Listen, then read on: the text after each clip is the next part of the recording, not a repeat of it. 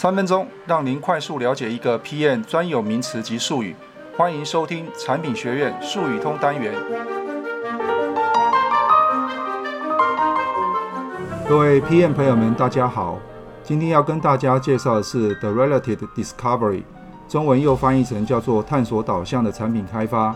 那么，探索导向的产品开发呢，是由美国的一家线上软体及 IT 教学平台公司。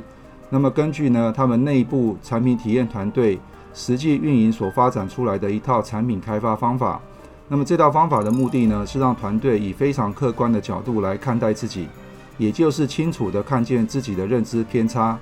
他们透过撰写讨论方法、访谈、建立原型、迭代、写程式和产品上市。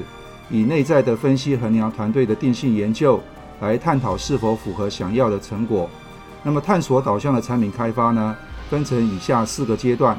那么第一个阶段呢，就是倾听顾客声音，也就是我们常听到的 Voice of the Customer。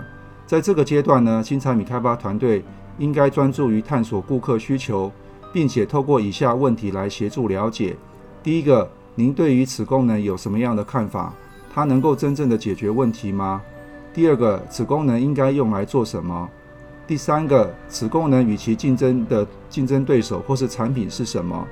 第四个，您希望了解此功能存在的真正理由是什么？那么第二个阶段呢，就是顾客的偏好测试 （Customer 的 Preference Testing）。根据第一阶段 VOC 初步探索得知的需求，我们可以运用 Rial Frame 线框图或者是 Mockup 视觉稿。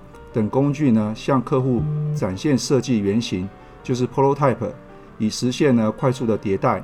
那么此外呢，新产品开发团队必须寻求客户最真实的反馈，以指导后续的设计方向，并了解团队的成员是否正在解决客户高价值的问题。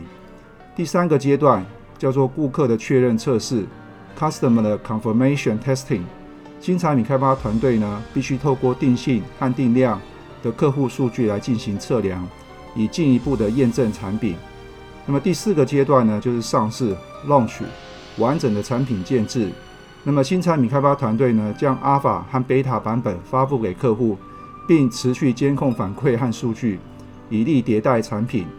以上呢是今天针对 The Relative Discovery 探索导向的产品开发的解说。